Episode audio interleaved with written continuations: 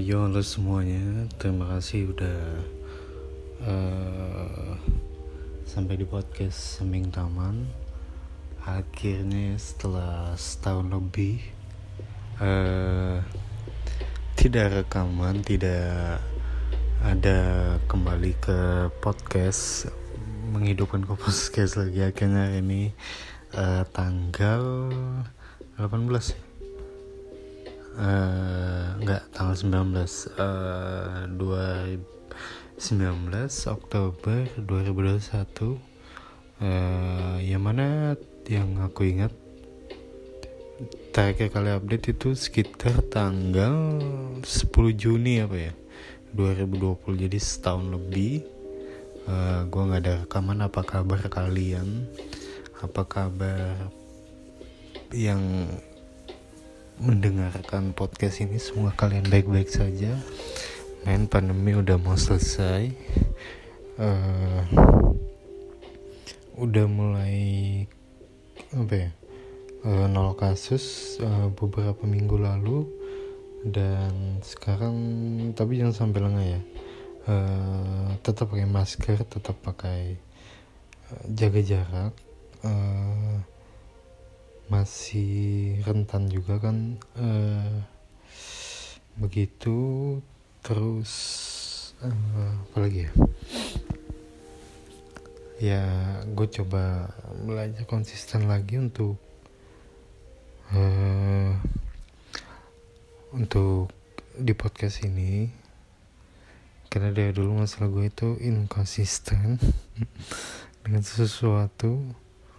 Dan gue harap di podcast ini, walaupun gak ada yang dengerin ya walaupun gak ada yang dengerin, karena gue gak tahu siapa yang dengerin, karena gak ada satupun yang mention gue atau ngabarin. Ada beberapa cuman teman, dan gue ucapin terima kasih. Dan kenapa gue balik ke podcast, karena beberapa minggu yang lalu ada teman gue yang nanyain kapan update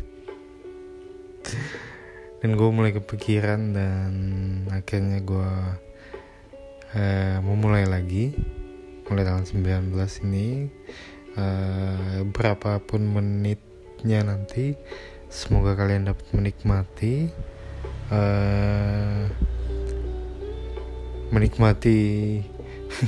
podcast yang gak ada gunanya ini. Enggak lah, gue berharap kalian bisa mendapatkan sesuatu lah dari podcast ini, apapun itu yang baik gitu kan. Siapa tahu bisa membukakan wawasan buat aku juga dan buat kalian juga kan, siapa tahu kan. Kedepannya nanti podcast Sembing Taman ini akan membahas apapun ya, dan ya gue harapkan sih kalian juga ngasih ide gue mau bahas apa gitu kan. Yang akhir-akhir ini ya tadi aku kan sempat mention COVID sampai nol case kayak gini kan. Tapi gue nggak tahu ya, PPKM masih jalan apa udah enggak. Pun kalau masih jalan mungkin levelnya udah turun juga, yang tadinya udah level 4 yang diupdate udah kayak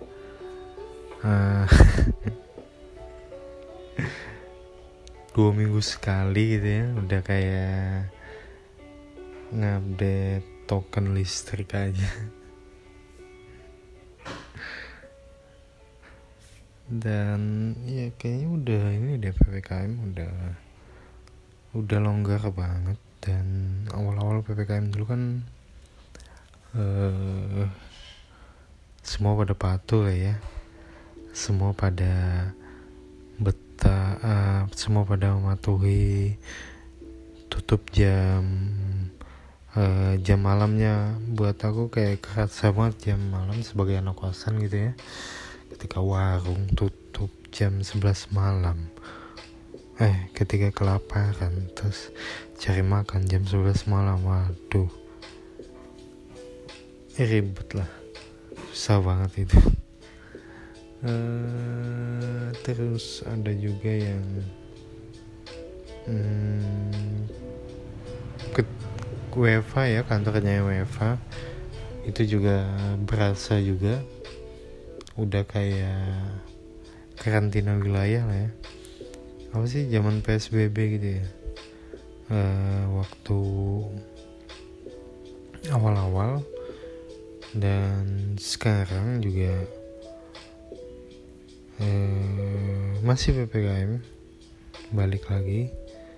By the way, gue masih gak ada skrip atau apapun lah ya, aku cuman ngebahas apa yang pengen aku bahas, apa yang lewat di pikiran aku itu yang aku bahas ya. Balik lagi ke COVID,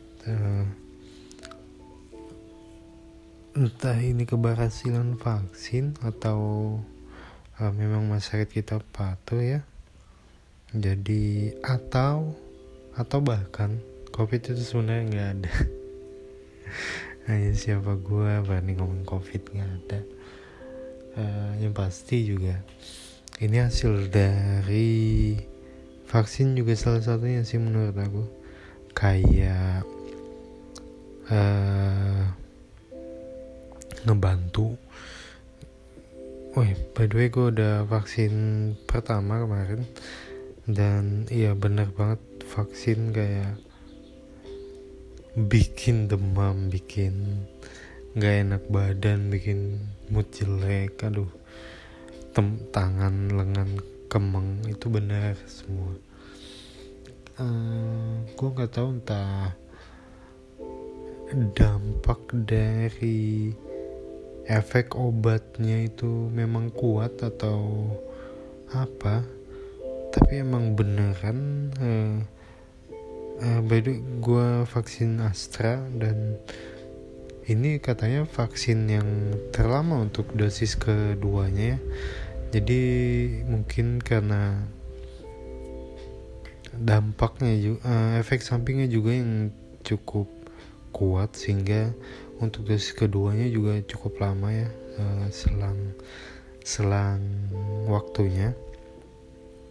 Dan setahu aku ada beberapa yang vaksin antara dosis 1 sama dosis 2 itu cuman 2 minggu gitu ya, 2 minggu yang paling cepat. Pfizer kalau gak salah ya, itu masyarakat juga masalah mentaati protokol kesehatan ini menurutku udah sangat diapresiasi, sangat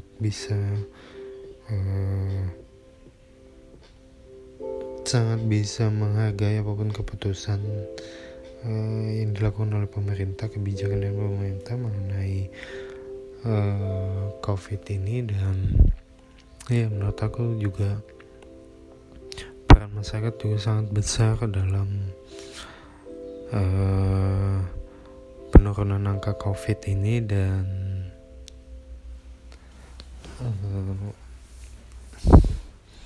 Dan juga tadinya di daerah aku ini ya, yang tertinggi di kota ini. By the way, gue udah gak di Kalimantan. Gue di satu kota di Pulau Jawa. Dan ya balik lagi COVID-nya di sini. Walaupun kemarin pas lebaran gitu ya, masih ada yang mudik. Dan ya waktu itu kan masih PPKM lah ya, tapi masih aja ada yang mudik yang sempat juga naik setelah lebaran kemarin. Dan Bang Supuli juga. Terus gue tadi malam, kemarin lebih tepatnya, nonton film The Medium, film dari Thailand, dari Isan. Sebenarnya gue bikin podcast rekaman ini pengen ngebahas The Medium aja, kan? Pengen ngebahas bagusnya film ini, cantiknya film ini, ataupun ceritanya film ini kayak gimana. Jadi film ini itu buatan dari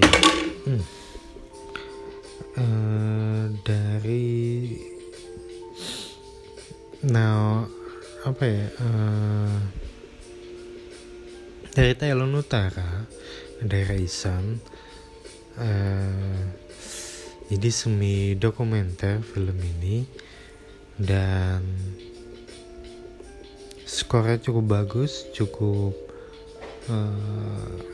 ini film dari gabungan antara pembuat film yang dari Thailand dan juga dari Korea Selatan, yang mana genre-nya udah tau lah ya, The Medium ini genre horror misteri ya, supernatural. Durasi filmnya sekitar 2 jam 11 menit. Jujur gue juga gak nyangka ternyata sebagus ini filmnya. Masalah alur ceritanya, dari awal gimana ngebangun karakter dari si pemeran utamanya ini, dan di akhir mungkin sedikit plot twist ya dari film ini yang udah dibangun dari awal udah bagus, ternyata di plot twist di belakang itu juga sesuatu yang nggak nyangka juga sih. Terus kemudian di awal, jadi ini tentang sebuah kepercayaan ya filmnya, kepercayaan di Isan di Thailand Utara, yang mana kepercayaan mereka masih meyakini dewa-dewa, mereka masih meyakini kalau dalam suatu kampung, dalam suatu desa adat masih ada seseorang yang dirasuki atau dimasuki badannya, ditinggali badannya oleh dewa yang mereka yakini dewa itu baik gitu kan. Dan juga yang dirasuki ini, yang di badannya ditinggali dewa ini bisa menyembuhkan penyakit-penyakit yang di alami oleh warga desa dengan ritual penyembuhan gitu ya, dari si dirasuki oleh penyakit ini. Menurut aku kayak keyakinan film ini sangat dekat gitu ya sama keyakinan yang ada di Indonesia, yang mana itu udah kayak keyakinan leluhur dari sejak zaman dulu, sehingga film ini juga bagus di Indonesia, ratingnya, penontonnya begitu udah, karena saking dekatnya gitu kenyataan filmnya dengan kenyataan yang ada di masyarakat Indonesia itu juga sangat dekat gitu. Makanya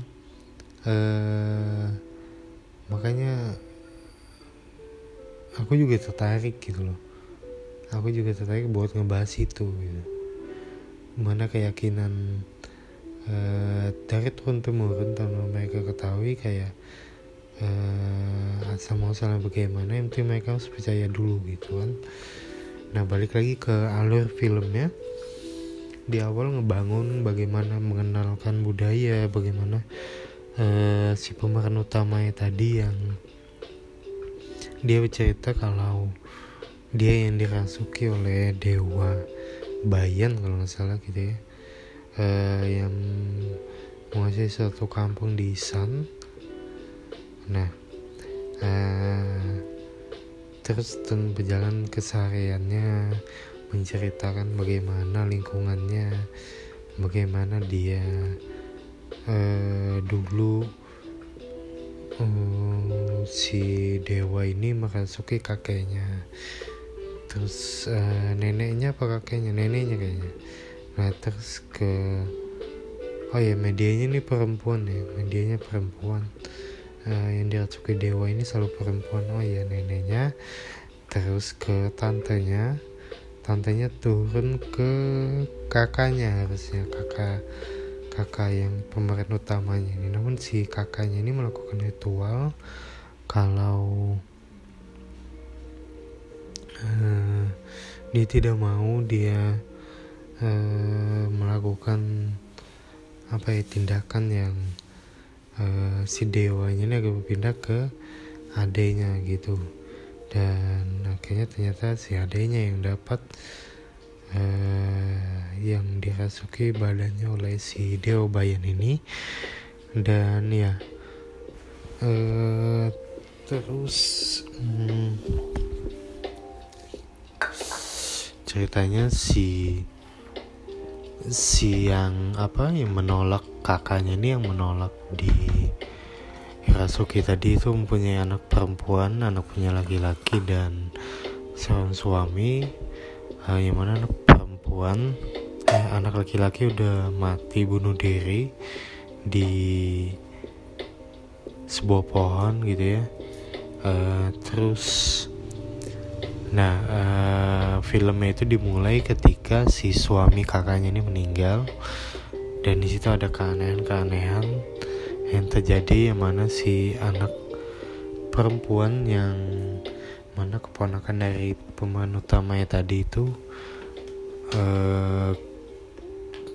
mendapatkan tanda-tanda kalau dia akan dirasuki oleh dewa gitu. Ini gue harus ceritain semua alurnya apa gimana ya, kok gue bingung. Gue bikin teh dulu. Ini kayaknya podcast sambil bikin teh ini kayaknya aku doang. Kayak gue doang. Gue rekaman subuh. Iya, penting gak penting ya. Terus singkat cerita, ternyata si cewek ini, si ponakan tadi itu mulai dirasuki oleh beberapa dewa tadinya ya, yang mereka kini dewa. Ternyata tanda-tanda itu beda, tanda-tanda yang harusnya si dewa merasuki ternyata bukan dewa yang merasuki gitu. Ternyata roh jahat gitu kan, roh jahat yang masuk ke tubuhnya gitu. Waktu gue nonton sih kayak gila, ini film bisa bikin merinding gitu kan, bagus banget. Terus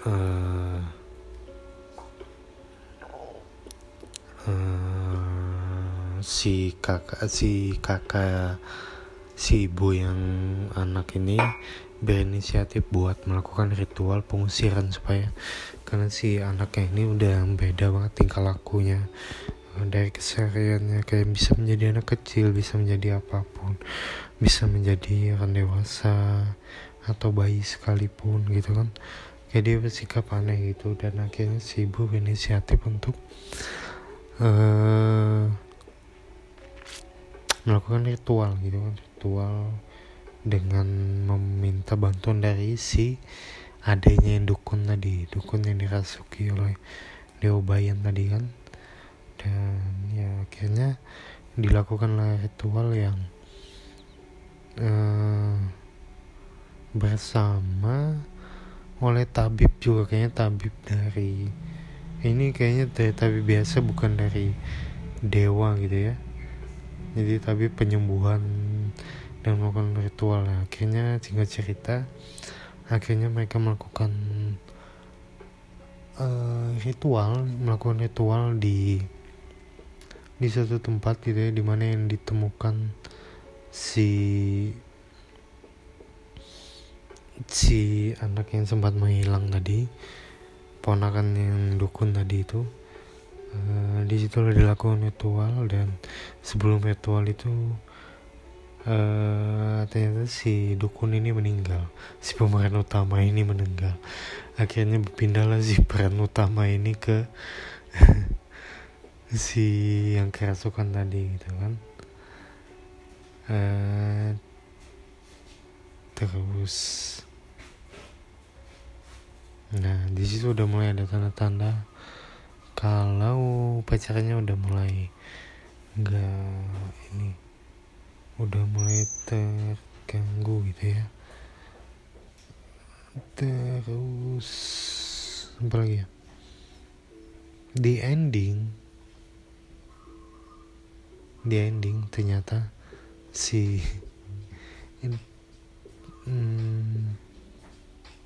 pewawancara gitu ya yang di film ini nanya ke dukun apa yang terjadi ketika dia melakukan apa ya, kayak penolakan di depan altar yang dia tiap pagi berdoa gitu ya, tiap waktu si dukun ini berdoa, ternyata di altar itu dia melakukan sesuatu yang kayak udah pasrah gitu kan. Dan ternyata si pemeran utamanya ini kayak bilang gitu, aku nggak tahu nanti apa yang akan terjadi di ritual puncak nanti.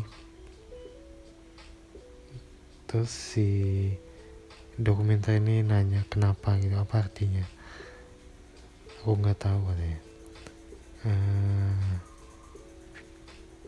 Terus dia bikin satu statement yang menurut aku juga ini plot twist ya. Lagi dia kayak, aku nggak tahu selama ini katanya apa benar si dewa Bayan ini merasuki aku, dan apa benar dewa itu ada gitu. Karena dia nggak tahu, itulah kayak gantung film itu yang bikin plot twistnya yang menarik menurutku di ending. Iya apa ya? Ntar gue bikin teh dulu.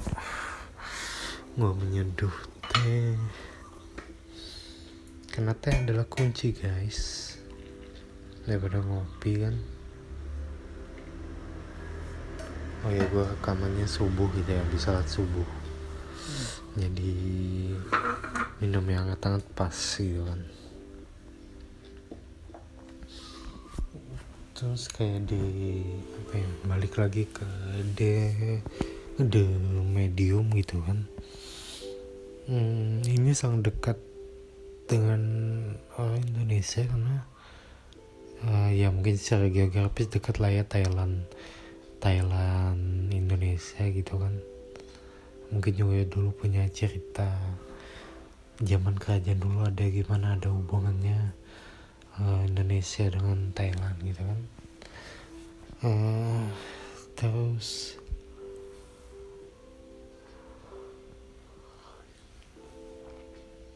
meyakini agama leluhur gitu ya, sangat ada di Indonesia juga dulu sebelum adanya agama-agama yang datang dari luar yang saat ini diakui oleh Kementerian Agama di Indonesia. Ternyata masih ada beberapa kelompok etnis yang masih menjalankan kepercayaan agama yang ditinggalin oleh leluhurnya gitu, cuman bentuknya mungkin agak beda mungkin ya, menganggap itu sebagai budaya bukan lagi sebagai keyakinan, namun yang lebih ke agama itu tetap yang di 5 tadi kan. Jadi mereka masih menjalankan ritual budaya mungkin ya, bisa dibilang gitu.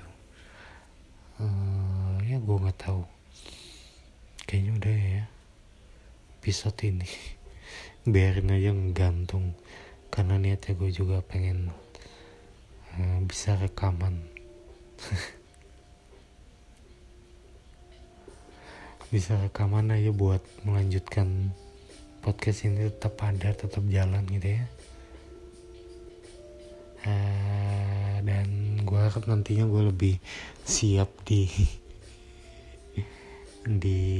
episode selanjutnya.